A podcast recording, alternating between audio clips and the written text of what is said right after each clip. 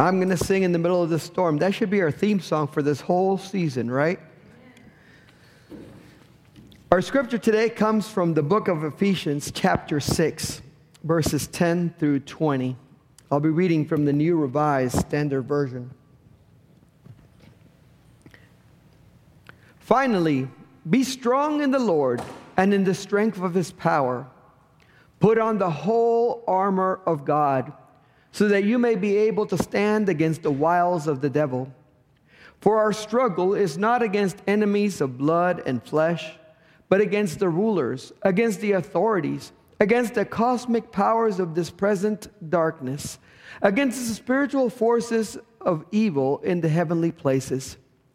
Therefore, take up the, holy, the whole armor of God, so that you may be able to withstand on that evil day and having done everything, to stand firm. Stand therefore, and fasten the belt of truth around your waist, and put on the breastplate of righteousness as shoes for your feet. Put on whatever will make you ready to proclaim the gospel of peace. With all of these, take the shield of faith, with which you will be able to quench all the flaming arrows of the evil one. Take the helmet of salvation and the sword of the Spirit, which is the Word of God. Pray in the Spirit at all times, in every prayer and supplication. To that end, keep alert and always persevere in supplication for all the saints. Pray also for me, so that when I speak, a message may be given to me to make known with boldness the mystery of the gospel for which I am now an ambassador in chains. Pray that I may declare it boldly as I must speak. If you notice, we've been making our way through a lot of Ephesians, and we have been talking about all of these things that Paul believes that we should be doing as Christians to live out our Christian faith and to continue to grow in our relationship with God. Just to recap briefly, because I know some haven't been here all of the weeks, we, we learned that we have to be full of God all the time. That there is not a moment in our lives in which we can say, we had enough God, we take a break, you know, we're, we don't need more God. We always need to be full of God and His presence. That we need to manage our anger so that we don't let our anger turn into sinning. That we need to manage our time so that we can make the most of it and make it productive for the kingdom of God because the days are evil. And we also learn that we need to be equipped with the wisdom that only God can provide. Wisdom that allows us to be thankful and praise Him even in the middle of the storm, even in the middle of pandemics, even in the middle of need, even in the middle of illness. Paul knew that this advice was a lot to do. That all of these things were a tall order for the Christians in Ephesus. I can already imagine him thinking when they read this, they're going to go, How in the world do we do all of these things? And to answer that question before they can even ask it, Paul writes this chapter about the armor of God. He basically says you have to begin by seeking to be strengthened in the might of God. It's the translation sometimes doesn't do it justice because it says to be strong in the Lord. But to be strong in the Lord almost makes it sound like each one of us should hit our spiritual gym and build our spiritual muscle on our own and somehow become buff in the spirit. When the reality is that what the verse says in the Greek is to be strengthened in the strength or the might or the power of God. In other words, that it is something that we ask God to grant us and God gives it to us. And why do we need it? Because He says a battle is ensuing and we have to be strong. He says you got to gear up. And gearing up requires strength that you don't have on your own. I mean, this is so important because, you know, we, we always want to be tough and strong. And basically, what Paul is saying is you need to ask God to give you strength because your strength is never going to be enough. When you are made weak, He is made strong in you. But when you try to act all tough, then you don't allow space for His strength to be your strength. So He says, finally, be strengthened. Be strengthened in the might of the Lord because you have to gear up for the battle. Now, we've all heard the phrase, dress for the part. Basically, what it means is that you should dress appropriately for whatever activity you want to engage in, right? Unfortunately, we have all experienced people at places dressed not appropriately for the event that they are engaging in. Walmart is a great example. You know, Waffle House at two in the morning, another great example. You know, there's places where you'll go and you'll be like, these people aren't dressed for the activity or the event or the place or the situation that they're in. And what Paul was saying, you are about to enter into a time of battle and struggle because you are now declaring Jesus Christ as your Lord and Savior, and that basically puts a bullseye on the back of your head. It puts a bullseye in your heart. It puts a bullseye in every part of your life because the enemy is not happy that you are now becoming a soldier for Christ. You're joining the mighty army of God. And so you have to prepare yourself. And this fight is going to require you to be strengthened because you can't fight this fight on the regular terms that you would normally fight a fight. You know, if you were going to fight somebody on the street, you would try to look for technique. You would like to overpower them. You would like to maybe even cheat in order to beat them. But the fight that he's talking about, he says, is not a fight that is against flesh and blood. It is not the kind of fight that is won by brute strength. It is only won with the help of God who strengthens us. And it is only possible when we don the whole armor of God. Strength is what is needed for the fight, but it's really spiritual strength and not physical strength. And you know, this reminds me that God has more strength in his pinky than all of our strength combined. You know, we forget that he uttered words and things came into existence in our world. We forget that universes were created and galaxies sprung into action because he said a word. The strength that we're talking about is a strength that surpasses even our imagination. But it is the strength that is needed for this kind of battle because we are by, fighting against the rulers, against the authorities, against the cosmic powers of the present age, against the spiritual forces of evil in the heavenly places. And because this fight is ongoing and not just a momentary thing. You know, when, when I did high school track, I always loved sprints because you just burst and you're done. You get to crash, you know. You did your whole 100 meters and you were done. But what he was saying was this battle is going to be a long battle. You're going to need endurance, you're going to be, need strength, and you're going to need the right gear, the whole armor of God. And the key word here is whole and God. You need all of God, all of what God has to offer and every piece is going to be important. If you don't have a full set of armor, you're going to be vulnerable. Now, whenever we all think about sets of armor, we think about the Middle Ages and the big, heavy cast iron, you know, the full, that they almost look like robots moving because it's so heavy.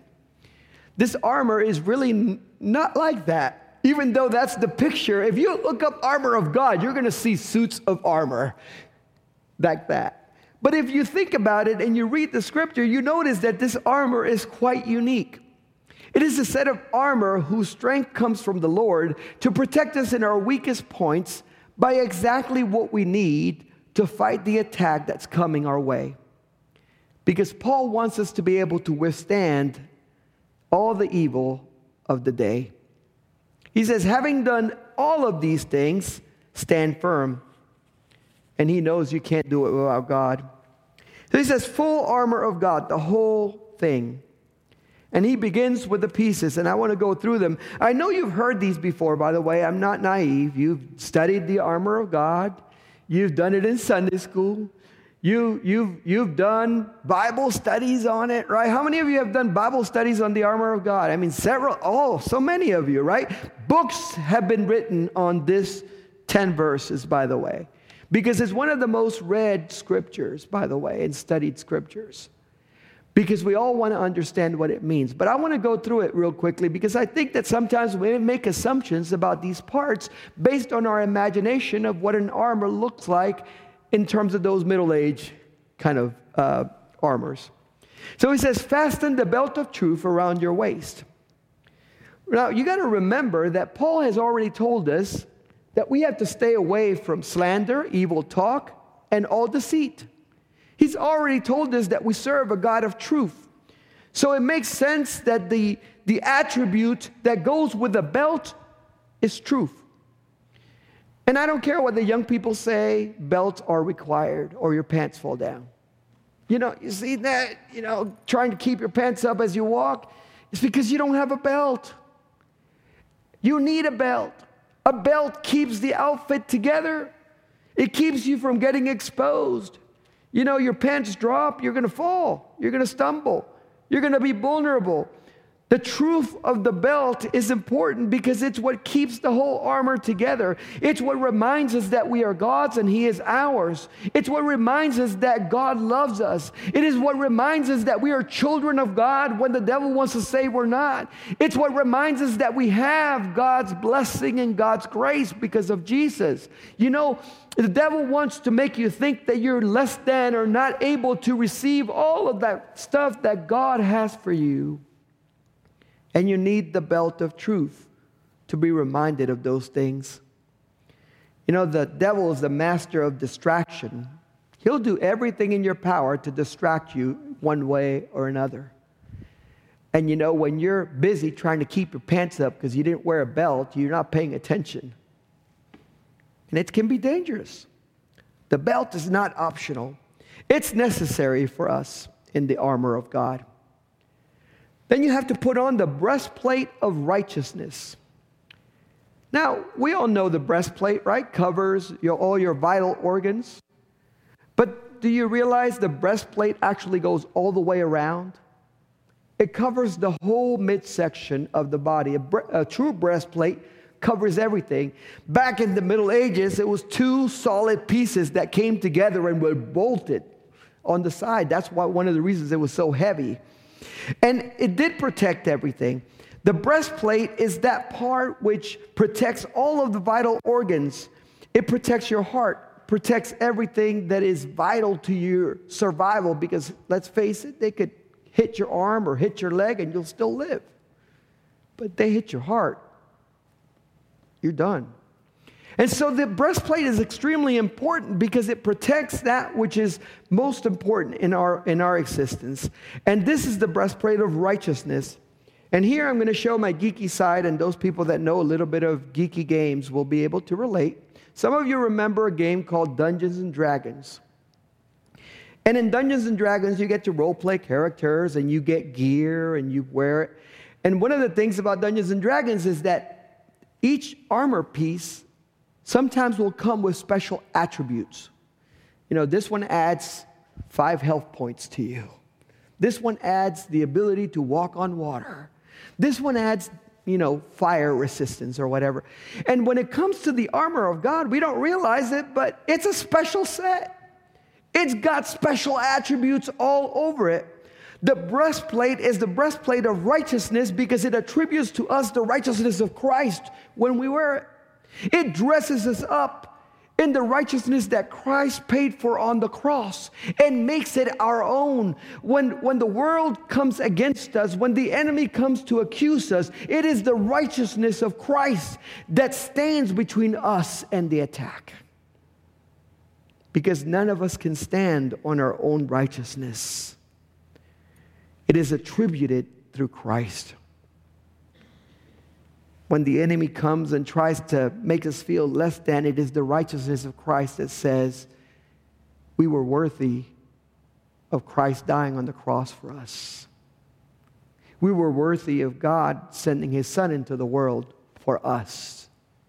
And God loves us enough, more than enough, to forgive all of our sins. So the breastplate is extremely important because without it, your vital organs, your, your heart would be unprotected. Next, we're told that we put on the shoes for our feet, whatever will make us ready to proclaim the gospel of peace. And this is one of the places where I think that the armor imagination that we have actually goes wrong. Function is more important than fashion. Can we agree on that?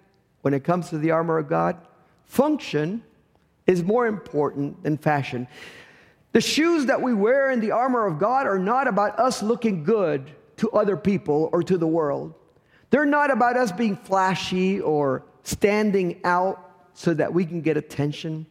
The shoes that we are to wear are those which make us ready to witness for Jesus Christ to others.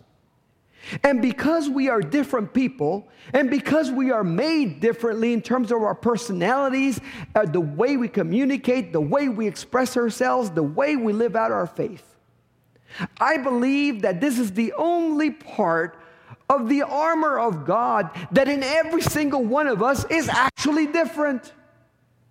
Because your shoes are not my shoes. The way you witness and are comfortable in sharing the gospel of peace of Jesus Christ is not going to be the same as mine. And therefore, really, in the armor of God, your shoes might be different than mine. Because he says it's whatever will make you ready to share the gospel of peace. And what you need to share the gospel of peace might be different than what I need. Maybe you're a shy and quiet person, and what you need is an opportunity to show through actions that you love Jesus.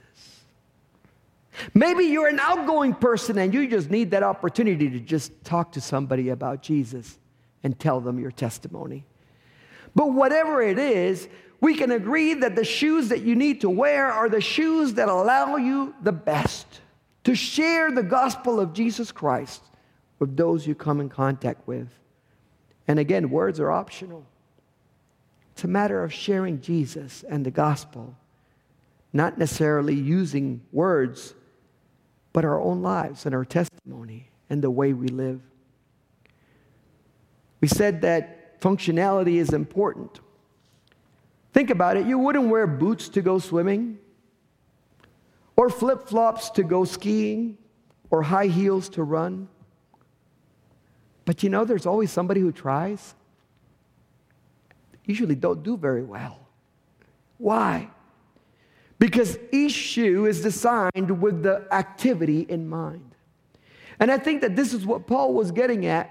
You have to know yourself and you have to find for yourself where it is that God is calling you to share the gospel and how He wants you to do it and how you are most comfortable with that activity of evangelism. You know, people give evangelism a bad name because they think evangelism is only go knock on somebody's door.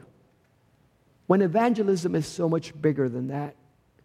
And what Paul was saying is, you need to wear the shoes that make it possible for you to go and share the gospel.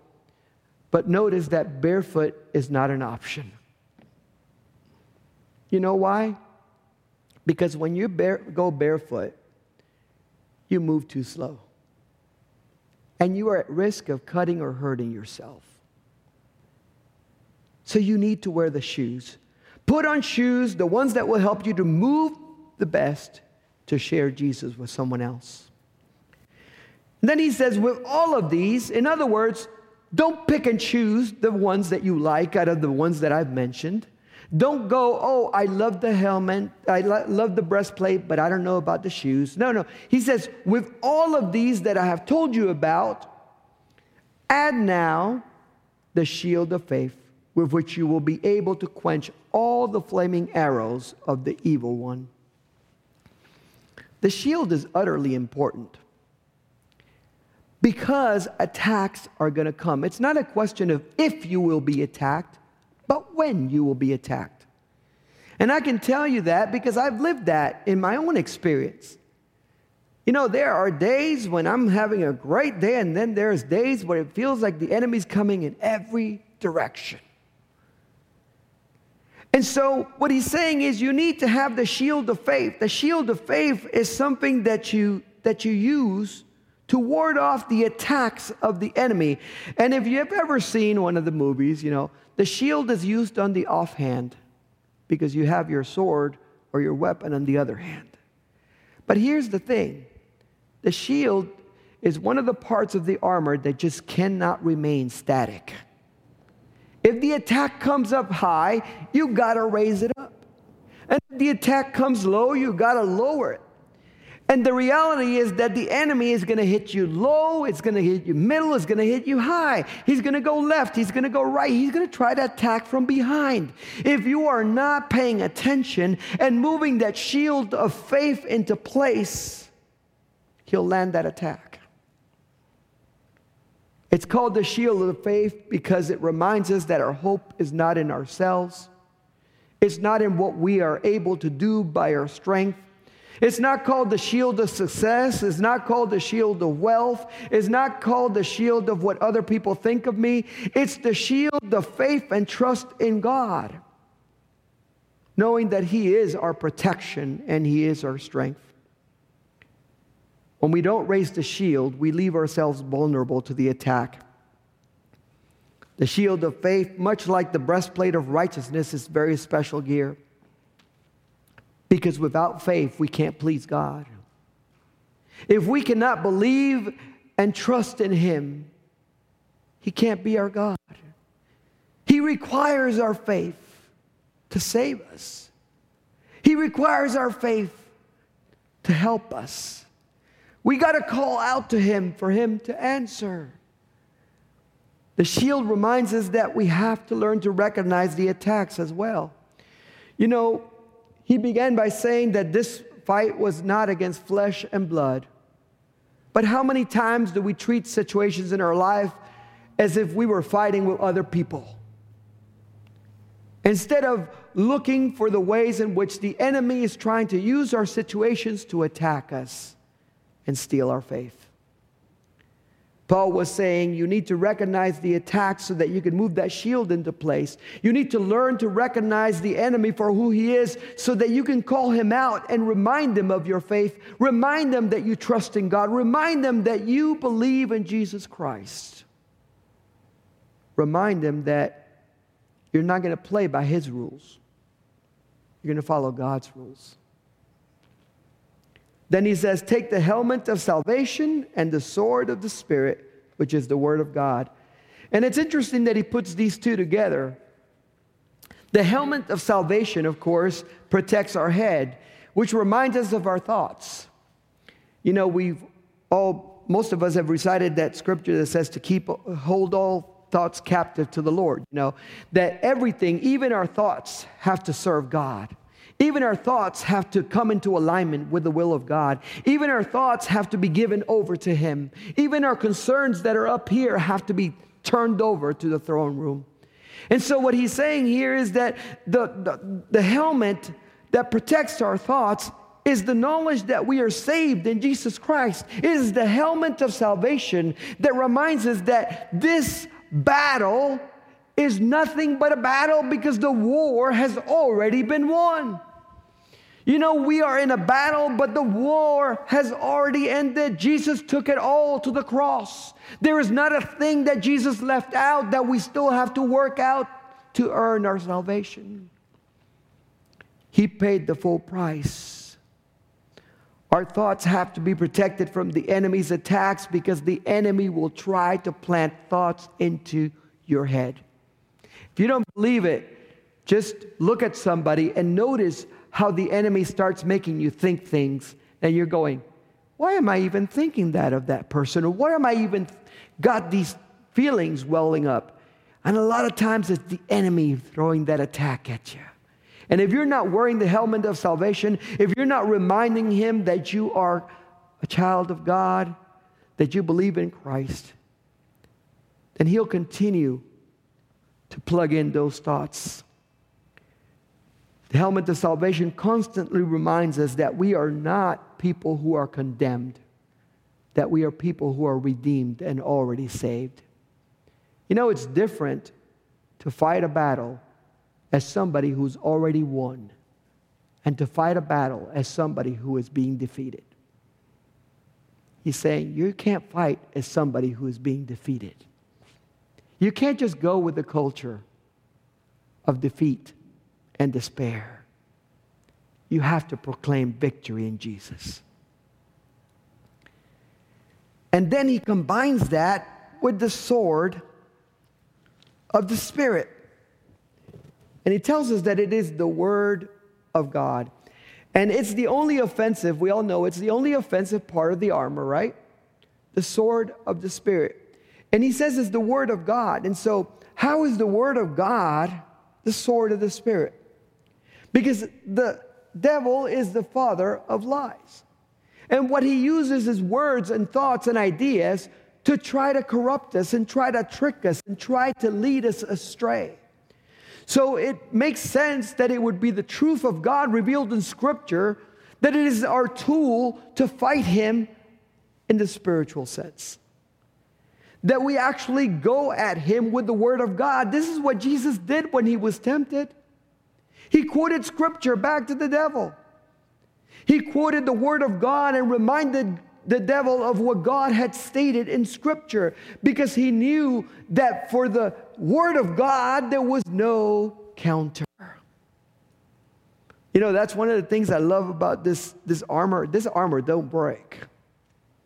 No matter what the devil throws at you, this armor won't break. The only question is will you wear it or will it be off on the side?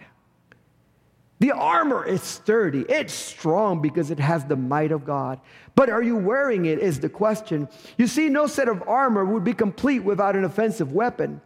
But if it was an offensive weapon that depended on us and our strength, on how fast we could swing or how far we could throw, then it wouldn't be the offensive weapon that God wants us to use because He wants the fight to be fought on His terms not on the devil's terms. He wants us to fight it in the spirit. And for that reason, he brings us to prayer. He says, in order for all of this to work, you need to pray all the time. You need to be in communication with your Holy Father. You need to be letting God know where you are on the battlefield. You know, one of the things that you learn from people in the military is that they had great they have great communication if they're going to be effective. Because if this platoon doesn't know what this other platoon is doing they might end up shooting at each other out there in the battlefield. And how many times have we seen that among christians? That they go at each other because they don't even realize the enemy has pinned them against each other and how many times have we seen that somebody is out on left field because they didn't get the word from God that everybody was to go that way? you know, it's a matter of us continuing to communicate with the chain of command, and the chain of command is us, God. Sorry, there's nobody else in between. Not even me, not the pastor, not the administrative board. No, no, it's me and God, me and Jesus directly. That's why Jesus went to the cross, so you didn't need somebody in between. But you need to keep that communication. He says you fight this fight on your knees. You fight this fight in prayer. You fight this fight by continuing to remind yourself that you're not fighting against flesh and blood, but that you're fighting against spiritual forces of evil. And then so that they realize that he's speaking from experience. Paul says, Pray for me because I'm in the battle with you. You see, Paul was saying, I am not some general sitting behind a desk a hundred million miles away. I am a soldier of Christ just like you in the field, and I need you to pray for me so that I will have the right words, the right message to share Jesus Christ as an ambassador in chains where God has placed me. And I need your prayers. He says, I want you to pray for me so that I too may stand on that day. And I want to tell you, for us that we are in leadership, in church, and in ministry, we covet your prayers. And we feel them too. You know, we feel them when people are praying for us. I don't know if you've ever had that experience, but there are times when you're praying to God and God will reveal to you that people are praying for you. And it is such a wonderful experience at that time to know that other Christians are lifting you up in prayer. And Paul was wanting that from the Ephesians. He was saying, I want you to know that I am in the trenches with you and that I am struggling just as you are. You know, that's why Paul was so transparent. He said, You know, I fight to do the right that I want to do, but I end up doing the bad. He wanted them to understand that he knew their struggles. And I want you to understand that I understand your struggles and your frustrations. This is not an easy season but it is a season that we will be victorious over in Jesus Christ. Because he has given us his full armor so that we can make it through this battle. At the end of this scripture, he basically just says, I want to be able to stand boldly for the gospel of Jesus Christ. Even if I'm in chains, even if my situation is dire, even if it looks bad for me personally. I want the name of Jesus to be glorified. But for God's sakes, put on the armor. Don't go out there in your pajamas. You know what we wear for COVID? Not appropriate for Christian battle. Pajamas and flip flops. You got to don the whole armor of God. I pray that today you're inviting God to give you every piece. That if there's any piece that you have put to the side because you just don't know how to put it on, don't know how to wear it, don't know how it fits into everything else that you're doing, that God will give you the wisdom today to pick it up, put it on, and use it. Every piece is important if you're going to get protected from those attacks. Let us pray. Heavenly Father, I just thank you for this word. I thank you because you are ministering to each and every one of us, Lord.